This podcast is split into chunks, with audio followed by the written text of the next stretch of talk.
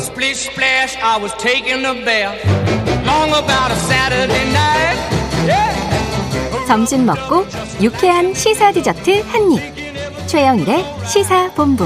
Well, I stepped out the tub and put my feet on the 네, 시사본부 매일 이 시간 청취자분들께 드리는 깜짝 간식 선물이 있습니다. 오늘도 물론 준비돼 있죠. 바나나 우유, 바나나 우유입니다. 자, 코너 들이시면서 문자로 의견 보내주시는 청취자분들에게 쏠 거고요. 짧은 문자 50원, 긴 문자 100원이 드는 샵 9730으로 의견 많이 많이 보내주시기 바랍니다.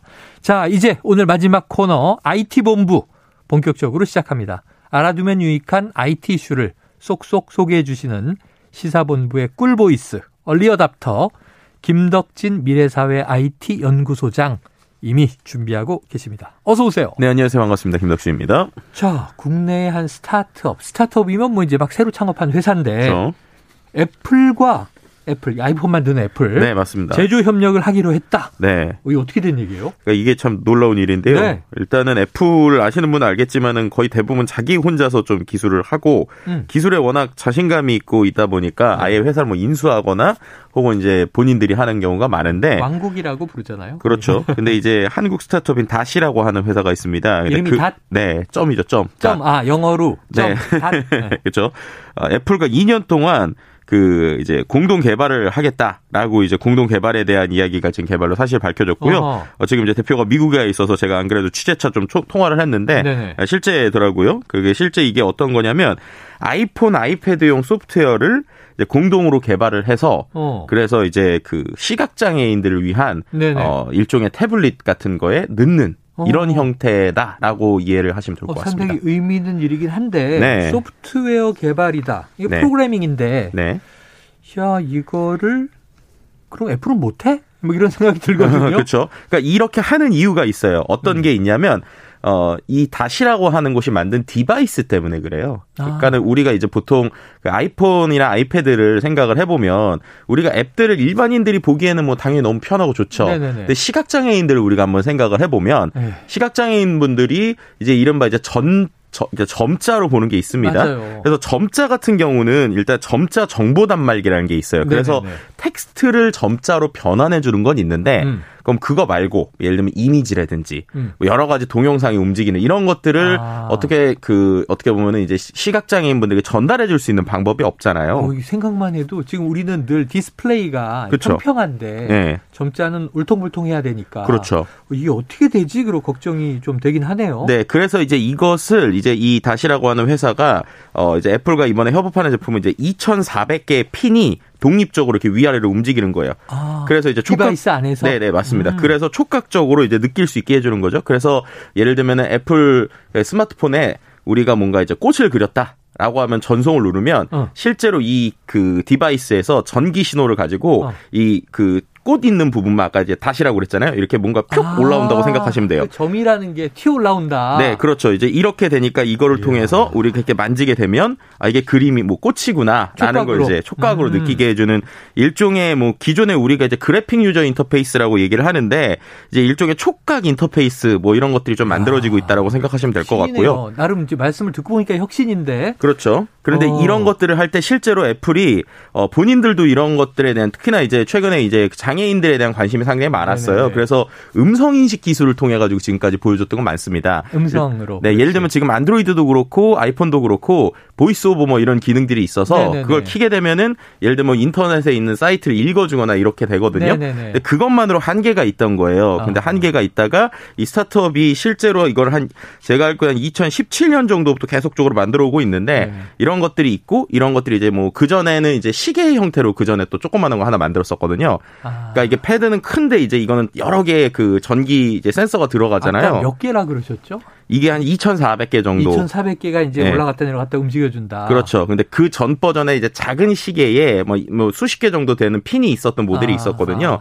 근데 그걸 보고 어 이런 것들에 대한 관심이 있는 회사가 있구나. 어. 그러면서 이제 해외에서 계속 관심을 갖고 있다가 이렇게 패드의 형태가 애플이. 나오게 되면 그럼 우리의 앱들 그러니까 어. 지금 이미 스마트폰에 구현돼 있는 앱들을 어. 이런 패드를 통해서 시각장애인들에게 줄 수 있지 않을까? 네네. 라는 생각을 갖고 어떻게 보면 애플 입장에서는 이렇게 협업을 했던 야, 방식이다라고 보시면 될 것 같고요. 장애인들을 위해서 기가 막힌 기술을 네. 오랫동안 고민하고 시계 정도의 디바이스. 네. 이제는 이제 또 우리가 폰 정도의 디바이스로 확대한 결과 아이패드에까지 들어가는 일종의 패드에 네. 아이패드에 들어간 게 아니라 패드 사이즈의 별도의 음, 디바이스가 이제 사이즈. 나오고 별도의 디바이스가 나와야 되겠네요. 네, 그죠. 별도의 디바이스도 이제. 출시될 예정이고요. 네. 그걸 이제 하드웨어적으로는 다해서 만들었고 어. 그 안에 들어가는 앱들은 아이폰에 연관돼 있는 연동돼 있는 앱을 넣어야 되니까 어. 그런 걸 위해서 앱과 관련돼서 뭐 개발 키트부터 시작해서 어. 여러 가지 거를 이제 협업하면서 만들고 있다. 이렇게 설명드릴 수 있을 것 야, 같습니다. 이게 전 아이디어로 보니까 어 이거 네. 우리나라라서 가능한 거 아니야? 이런 생각이 드는 게 음, 네.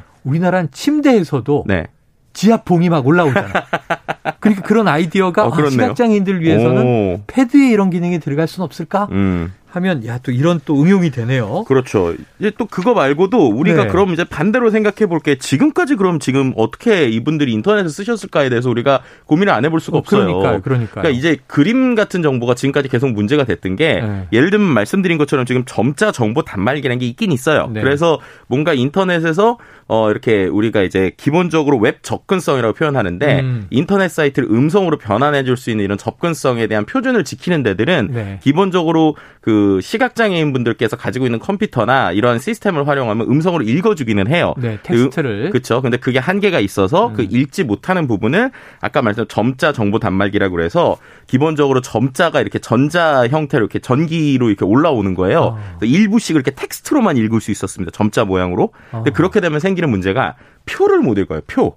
그래프라든가. 그렇죠. 음. 근데 이제 생각을 해보면 표나 그래프가 대부분 금융이나 음. 우리가 중요한 어떠한 것들에 많이 연관이 돼 있단 맞습니다. 말이에요. 그러니까 이런 것들에 대해서 접근성이 떨어지니까 아이러니하게 어. 지금까지 시각장애인 분들은 자기 관련 서류인데 어. 이런 것들을 결국 누군가의 부탁을 통해서 읽어야 아, 되네. 개인 금융 정보까지도. 그렇죠. 이런 음. 형태들이 존재했었는데요. 그래서 그거 거기서 또 한 가지 내가 어 이번에 또 괜찮다고 생각했던 게 또 국내에 또 다른 스타트업이 있어요. 네. 여기는 이제 어, 아까는 하드웨어적이면 여기 이제 소프트웨어적으로 하는 데인데 AT 소프트라고 하는 곳이 있는데 음. 그곳에서 이번에 뭘 했냐면 우리가 홈택스 연말정산 페이지 들어가 보시면 네네. 연말정산 그 어떤 표가 이제 PDF 파일로 받아지잖아요. 네, 근데 그렇죠. 그게 PDF니까 그것도 마찬가지 표니까 그것도 마찬가지로 눈으로 보는 거니까. 네, 그 눈으로 볼 땐 좋지만 이걸 만약 점자로 표현한다. 아. 그러면 이제 엄청 복잡하고 어렵겠죠. 예, 예. 근데 이번에 만든 기능이 요게 이번에 그 홈택스 연말정산 페이지에 같이 들어갔는데 음. 전자 점자 내려받기 기능이 별도로 이번에 같이 이번에 생겼습니다. 전자, 점자, 내려받기. 네, 그럼 홈택스에 들어갔다. 네, 그렇죠. 국세청 사이트죠. 네, 거기서 연말정산 페이지에 들어갔을 때 음. 전자점자 내려받기 기능이 생겼어요. 그럼 그걸로 다운로드 받으면 어떻게 되느냐? 음. 말씀드렸던 복잡한 표를요. 어, 기본적으로 이제 그 점자로 읽을 수 있도록 네. 예를 들면 표 시작. 그다음에 그 옆에 뭐 예를 들면은 뭐 급여 350 뭐 이런 식으로 네, 네, 네. 쭉 그거를 텍스트로 풀었는데 그 푸른 걸 점자의 형태로 만든 거예요.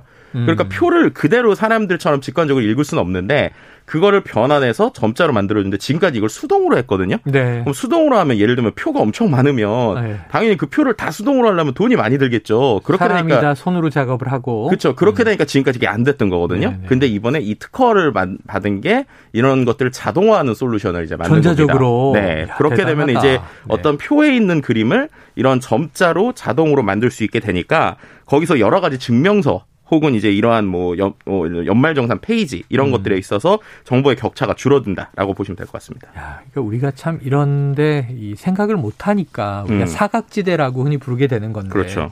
그 시각장애 혹은 또 다른 뭐 청각장애 음흠. 이런 분들이 어, 전자 디바이스를 쓰면서 많은 좋은 정보들, 그렇죠. 심지어는 본인의 정보까지도 확인할 수 없었던 막막한 길을 어, 이런 식으로 이제 열어주는군요. 네. 점자로 디바이스에서 표현을 해주고 그래프도 표현해주고. 근데 생각해 보니까 이게 엄청난 게뭐 네. 장애인 증명을 받는다. 네. 그럼 다 가족이 대행해주거나 그렇죠. 기초수급 뭐 확인서 뭐 이런 거 내라고 관공서에서 계속 얘기하잖아요. 맞아요. 그럼 본인이 어떻게 할 수 없었는데 앞으로는 그럼 이제 관공서 관련 네. 주요 이제 정부가 발행하는 서류들은 다 시각장애인이 직접 점자로 처리할 수 있는 시대가 됩니까? 지금 이제 조금씩 도입 중인데 네. 여전히 뭐 도입이 안 되고 있는 부분도 있고요. 제가 이제 아- 그 알아본 취재 결과로는 음. 일단은 뭐 복지로나 뭐 위택스, 나이스 이런 데 일부씩 들어간다고 해요. 어, 네네. 근데 그렇게 되면은 이게 그 전에 정말 이제 저도 이걸 보면서 되게 아이러니했던 게 음. 학생들이 음. 자기 성적을 못 보는 거예요. 왜냐하면 생각해 보면 우리가 국어, 수학 이렇게 있고 뭐 네. 국어 80점 이렇게 이렇게 표로 있잖아요. 학교 대학을 졸업했는데 그렇죠. 그렇게 네. 되면은 음성으로만 읽어주면 국어, 수학, 영어 이렇게 한다면 밑에 숫자가 쭉쭉쭉 나오게 읽으니까 아, 그렇지, 그렇지. 이게 제대로 볼 수가 없는 거예요. 그러니까 과목 쭉 읽어주고 뭐 그쵸. 학점 쭉 읽어주면은 네. 본인이 매칭하라는 거야. 그러니까요. 네. 이제 그런 부분이 있었는데 이런 것들이 이제 조금씩 개선될 것 같고요. 음. 근데 여전히 좀 부동산 등기 같은 경우도 좀 이런 게 적용이 돼야 되는데 그렇죠, 이런 부분에는 그렇죠. 좀 앞으로도 이제 확장적으로 적용이 필요할 것 같아요. 왜냐하면 등기는 아시겠지만 서류에 막 찍찍 거져 있는 것들도 있고 음. 네, 네. 실제로 복잡한 부분들이 있잖아요.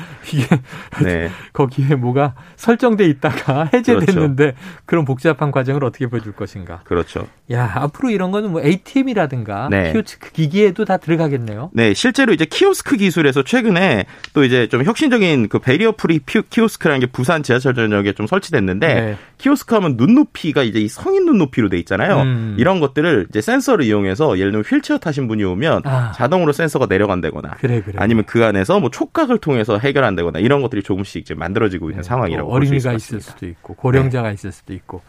알겠습니다. 야 새로운 세계를 또 봤습니다. 오늘 이래서 이제 IT 본부가 중요한 거죠. 네. 김덕진 소장님 오늘 수고하셨습니다. 네, 감사합니다. 네, 청취자 1056님. 와, 콩으로 들으며 버스 찾는데 여기도 들려요. 오늘도 열청하고 있습니다. 콩으로 들으시는데 버스에도 나온 거예요. 감사합니다. 자, 오늘 바나나 우유 받으실 분 1056-2711-6438-2425-5565-8156님입니다.